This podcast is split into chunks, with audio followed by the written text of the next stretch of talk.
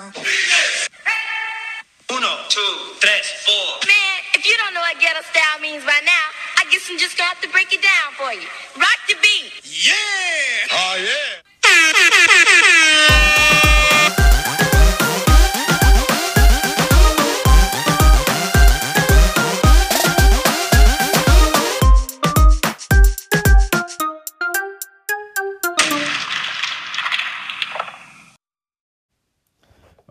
welcome to the Watch Your Beef podcast. My name's Dom and I'm your host.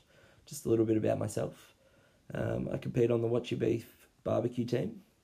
And the reason I created this podcast was to capture stories and share conversations with friends of mine and new people that I meet within the 2020 barbecue season. It's a chance to have a beer and shoot the shit with all things barbecue. If you're interested or are interested in being interviewed or know someone who is, hit us up on the Watch Your Beef Facebook page or Instagram page. I'd love to hear from you. Our first podcast is with Jye Healey from the Smokeface Grillahs when we were competing at Hazy Days last weekend.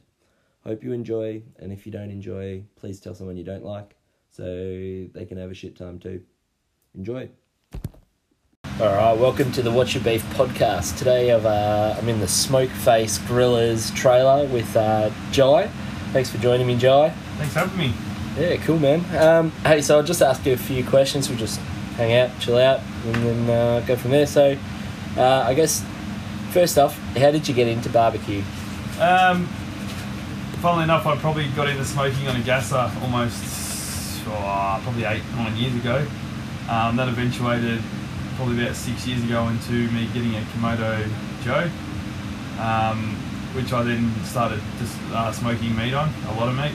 Um, everyone would come around probably every two weeks for beers and um, smoke meat, um, and then it just evolved from there. Um, it was a bit of an addiction and just kept going. So.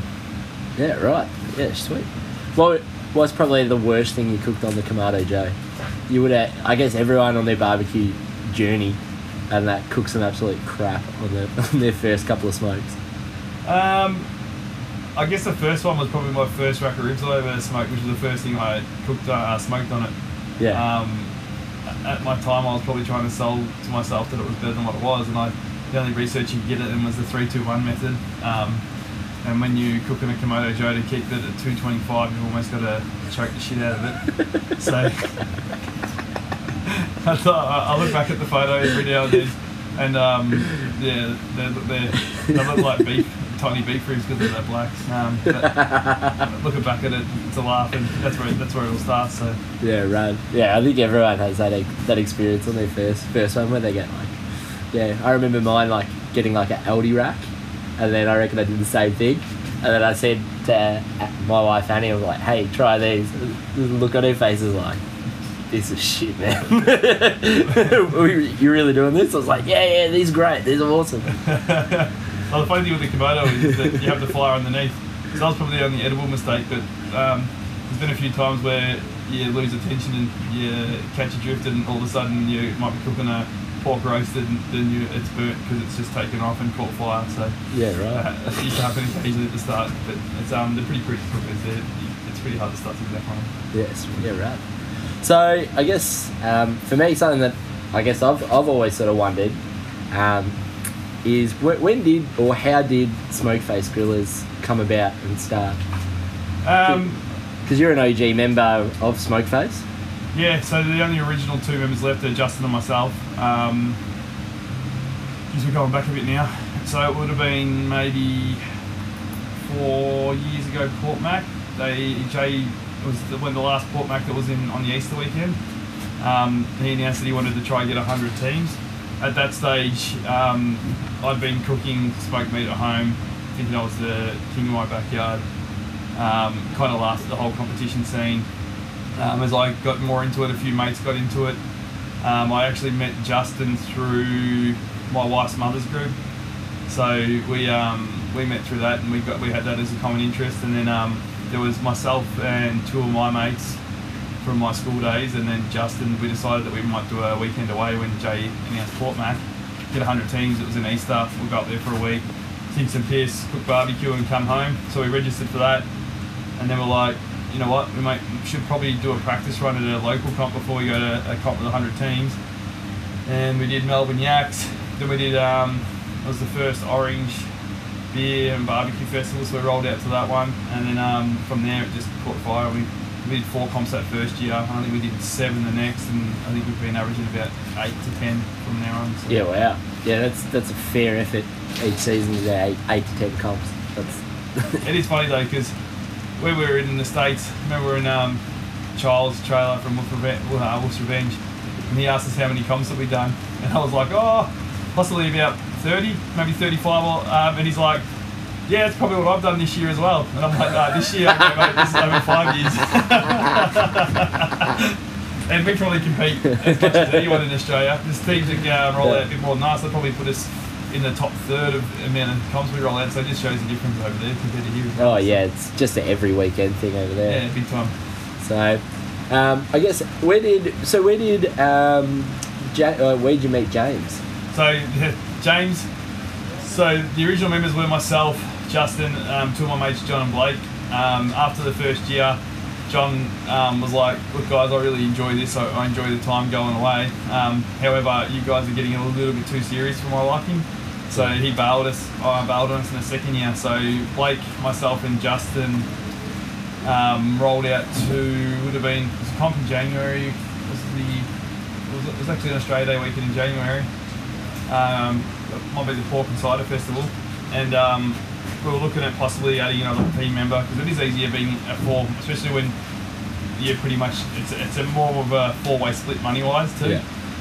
Um, so we were trying to figure it out, and then we met James, who had judged that comp. So James had come across and actually just spoken to us, and we were like, you know what, man, we're about to roll in the meat stocks next week, um, and James is really keen to um, to compete, um, give competing competition to go. Thought about starting his own team, but wanted to get some experience. So we kind of charged him maybe a little bit too much money to come join us for like what was meant to be a one-off. Um, and then from he was really handy. Um, it was really handy having someone who knew how to run an offset um, and all those things. So we uh, he kind of stuck around from there. Yeah, awesome.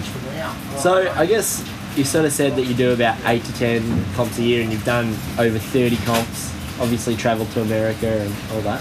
What I guess what's the most enjoyable aspect of competition barbecue? Like I guess what what sort of keeps drawing you back to competing, and as you sort of mentioned before, pouring money into it because it's it's definitely not a cheap hobby, and it's definitely a, a labour of love hobby. Like you you only do it because you love it. if you, you would call it a poor man's sport if you call it a sport.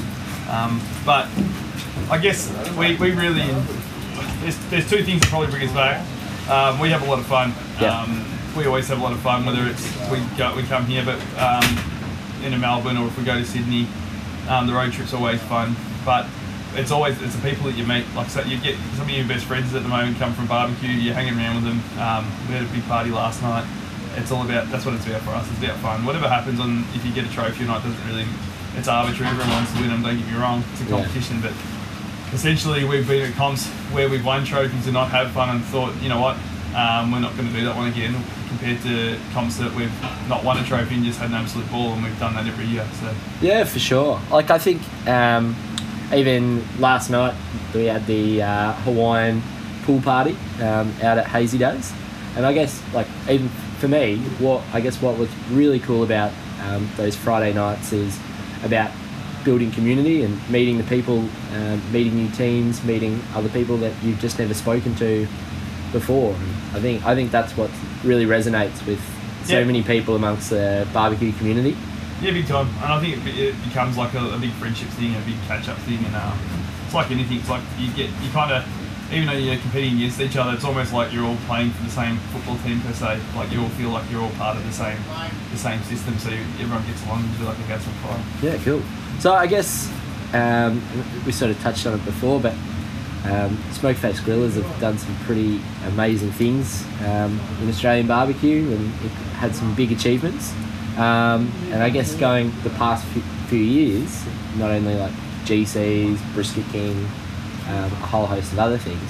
What's been your favourite achievement in barbecue? And whether or not that's a trophy or a contest, or whether or not it's something else entirely. I'll give you an example of both. Um, I think achievement wise, as a team trophy wise, um, winning Portmac 100 teams. Um, we've been there three times prior, not got a single trophy, not a single call up. Um, had maybe I think we had two a couple top tens, but never got on stage for a trophy. And all we wanted was a trophy. And then um, when that one unraveled, because the whole barbecue community's there, and such a great, it used to be such a great weekend. Everyone would catch up. That um, the build up to winning that, like as we started getting our first call up, we were just so stoked to get one trophy. Yeah. And then it becomes another trophy, and then it became another one, and then it just that's something that I think um, I always look fondly upon in terms of a competition wise. Um, personally, I think going to America um, and even New Zealand um, and meeting the people over there, um, that's been really great. But I guess the friendships that, that I've made across the way, like I've got great friends um, barbecue here, but I've also got them abroad. Like um, I'm constantly in contact with Jared from New Zealand. Um, talk to Shet from Houston all the time. So you've all of a sudden got this international based friendship group that um, there's probably like it's something that you never thought you'd have. You've got something in common, and um, it brings everyone together. But it's just always Brad going out, hanging with those guys, talking to those guys. So Yeah, for sure. Um, so I guess to elaborate, you just mentioned before that you've travelled to New Zealand to compete a few times. Um, how was that? And I guess what would you, what advice would you have for um, Australian teams that were looking to maybe go over to New Zealand to compete um, for their first time? my advice would be just do it. Seriously, um, don't think about it.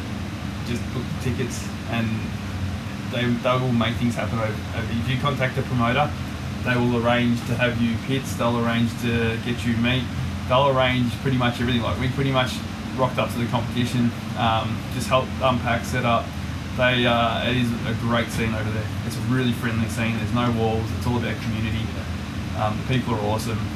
We pretty much um, try to get around and have fun with everybody, but they love when the Australian teams come over. Um, conversely, when the New Zealand teams come over here, they probably get similar treatment as well. Where um, we love them coming over and having fun, but you, you you've really got to get over there and see that Australia's become very competitive in some ways. Like as we're sitting in our wall trailer where people can't see what we're doing, um, you, you do lose a little bit of the, the freedom of community um, in Australia in in Australia compared to New Zealand. So New Zealand has that, and it's a just a real friendly place, and they put on a really good barbecue camp over there. So Yeah, wow, And it's a pretty strong endorsement. yeah, great bunch of lads over there in the scene too. So Yeah, fantastic. Yeah, I, I'd, I'd be really keen to one day cr- cross the ditch and head over there. it, it's a lot. It seems a lot harder than what it is. Yeah. Um, and cost wise, uh, look, if you add in fuel, accommodation, and all those things, it's probably going to cost you about the same to get to New Zealand as what it would be to go to somewhere like um, New South Wales or South Australia, or,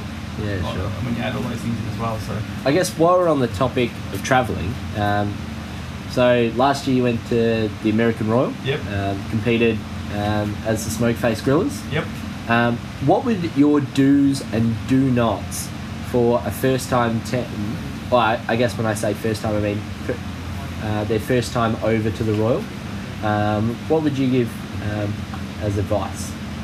It's a tough one because we would make changes if we went back again, but only because we personally are more comfortable with what we'd be in for there. Yeah, sure. So um, we spent a whole heap on meat, got too much meat, um, too much, like we, we spent a fair bit of much setting up and we're like, well, we're only going to do this once, we're only going to do this once. yeah, The quality of their meat is amazing. Um, so we, we probably cut it back into about a third of what we ordered over there, even less. yeah, right. Um, but we needed that. Like we, we'll go on in blind, and everyone gives you advice and says, "No, no, this stuff's really good. You don't need as much as what you think you do." But you just you're never sure because you, you don't get to physically see it. So yeah, yeah. until you get to the comp, so you, you'd rather have stuff that you're not going to use, and um, you, you honestly.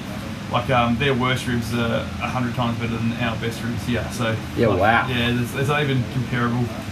Um, what I would do 100% is um, look, the competition's amazing, the Royals amazing, the whole scene's amazing, um, but you've got to get around. Like we visited um, before this, we actually went into Kansas City and visited Slaps Barbecue. We visited, um, I think, uh, a few of the other restaurants. I can't remember off the top of my head, and they're all they were all competing there. And when we rocked up and they realised we were an Australian team competing, they actually came past us and our sides had beers with us, looked after us, made sure that we had things in place.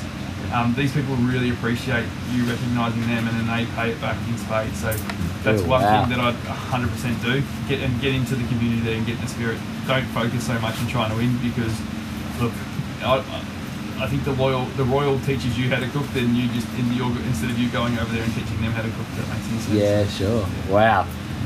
It, it just sounds like hearing some of your stories and other teams' stories of the Royal. It just sounds such an incredible experience. Yeah, and look, when you go over there, you start getting a more appreciation for, like, you look at um, Angus Reserves, second place brisket, you look at um, Dan, from Big Smokes rib, um, seventh place rib, and you look at Mafia's two ribbons and Yeah. how well um, Double Barrel did when they were over there, and even some of the other, other Australian teams. Like, um, yeah. like, you really appreciate how hard it is to actually get a trophy over there. Like, we got a first place in the table at the Royal and got 80th place at the Royal. Yeah. so, so, like, we're the best at their table, but you're still finishing 80th. Like, Yeah, that's- it- that's you look at it and you're crazy, like, yeah. 80th really? And then you're like, but when there's like 485 teams or something like that, like it's a, it's a pretty good result. So Oh, rad. Hey, um, so just a couple of quick questions. How many barbecues do you own currently? it's a very good question. Um, I couldn't tell you off the top of my head. I reckon I've got, I kind of lost count, and I've been slowly trying to dredge some off and give them away and all types of stuff. But Yeah. I've got a barbecue that I have hiding at my work. Um, so there's one, it's a Weber. I've got, there's two more Webers at home. There's a, a gas GA, a normal GA. I've got two normal GAs. Then I've got the Myron. I've got two gateways. I've got a, a small pellet grill. Got a rotisserie. Got the Kamado Joe. And there's something else that you know, I can't quite recall. So. Yeah, right. Quite a collection. Uh, yeah, some some barbecues come and go. Yeah. Um, I've given barbecues away to my brother. I've given barbecues away to other friends. Um, there's stuff that we've actually, if you count stuff that we've won from Smoke and sitting in one of our garages untouched, with there's a few there as well. But um, you know, you just you, you always have your favourite or your couple favourites. You only end up using them and you don't even know why you have the other one Yeah, right. sometimes. So. Well, I guess yeah. Like while we're on that topic, like what is your favourite pit to cook on? Because as you just mentioned, you've got quite a lot of them. Uh, I think sort of so many people associate smoke face grillahs with the Myron Mixon um, smoker that you've got. Yeah, it's funny because we're not using. We haven't used it last comp or this comp. We're kind of transitioning to gateway drums at the moment. Um, I don't. The Myron's a great pit. It's really. It's it's so. It's a lot of fun to use. Um, cooks really well, but it is a pain in the ass to set up. It's Yeah. a pain in the ass to wheel around. Um, Yeah, I've seen you guys load it in and out of comps. Like in person, it is a huge pit. it's a lot of. It is a, massive. It's a lot of pit. Um, but it's hard to use when you're at home because you might be cooking like one thing for you and your wife, and it's, it's a whole lot of space and a whole lot of fire to manage. Yeah. You don't really need to. Um, to be honest with you, we use the Kamado a fair bit, um, the Gateway. Like we've been using um, the Gateways for a lot. I just love hanging stuff in the Gateway, so Yeah. um, been smashing out the Gateway. Um, but it's all about when I'm at home. You probably you might be the same. It's just about ease now. It's like whatever's whatever's convenient to use is that's the favourite at the time. But Oh, at the moment, the GMG gets a pellet grill just gets absolutely smashed at the moment. All right, so you've had a bit of a hand with um, helping out first-time teams um, start up, uh, particularly with like the Rookie Rumble and some of the other startup comps um, that have been around Melbourne, um, like the Dainton Brewery um, uh, Heat Beads series, and um, also yeah the Rookie Rumble that has been put on. Um, what advice would you have to teams starting out in comp barbecue? So all the new teams um, that start out is what I call organised chaos, and what I mean by that is, is that they all have a plan and they're all organised in terms of oh I'm going to cook chicken on this Weber and I'm going to I'll cook and you cook pork on that and I've got a I've got this and I've got that and we'll bring it along. And then when um, they all get together and they pull out six or seven barbecues, um, put them at the front of their site, then um, they all cook individually. Um, don't really look at it as a, like as a team, like it's more of a, si- um, like a single protein, or don't think about the cook as a whole. Yeah, sure. And then they lose their way. Um, there's no synergy. yeah, Um, a big thing that I think, especially in competition barbecue, is, is that you've got to all be on the same page.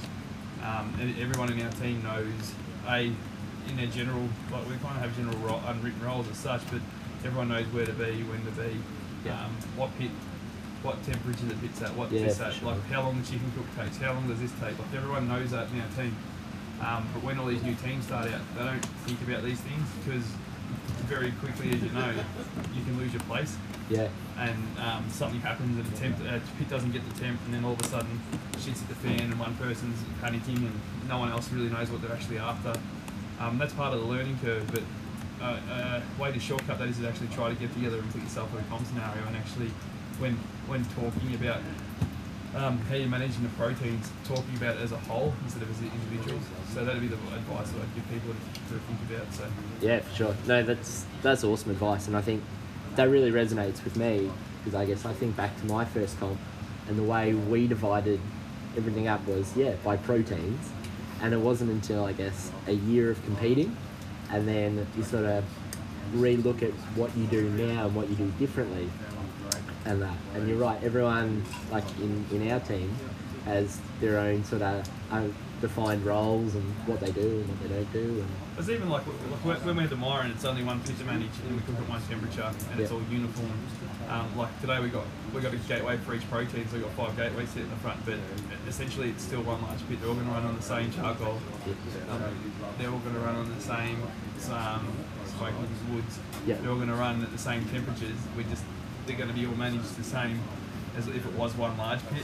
Um, and I think that's a big thing. Like you watch everyone who rocks up to their first comp and they're pulling off about six Webers and, and Yeah, they've got little offsets and they've got one pork shoulder in this offset and one pork shoulder in the Weber and Yeah, and like it, it becomes and everything's at different temperatures Yeah. and yeah yeah and it's No, all over the shop and, um, and then they, they wonder why they got no time to box up or things falling behind and it's, it's because they just they've lost the management of, of the cook as a whole. yeah sure no that's that's all that's awesome advice um, so for me um, what is your most outrageous made up barbecue headline for 2020 I don't know.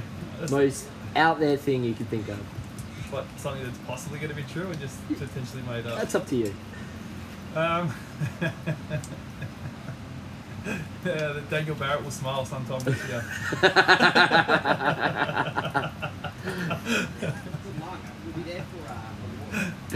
I look forward to the, that being uh, the headline for 2020 You know that one's completely fabricated.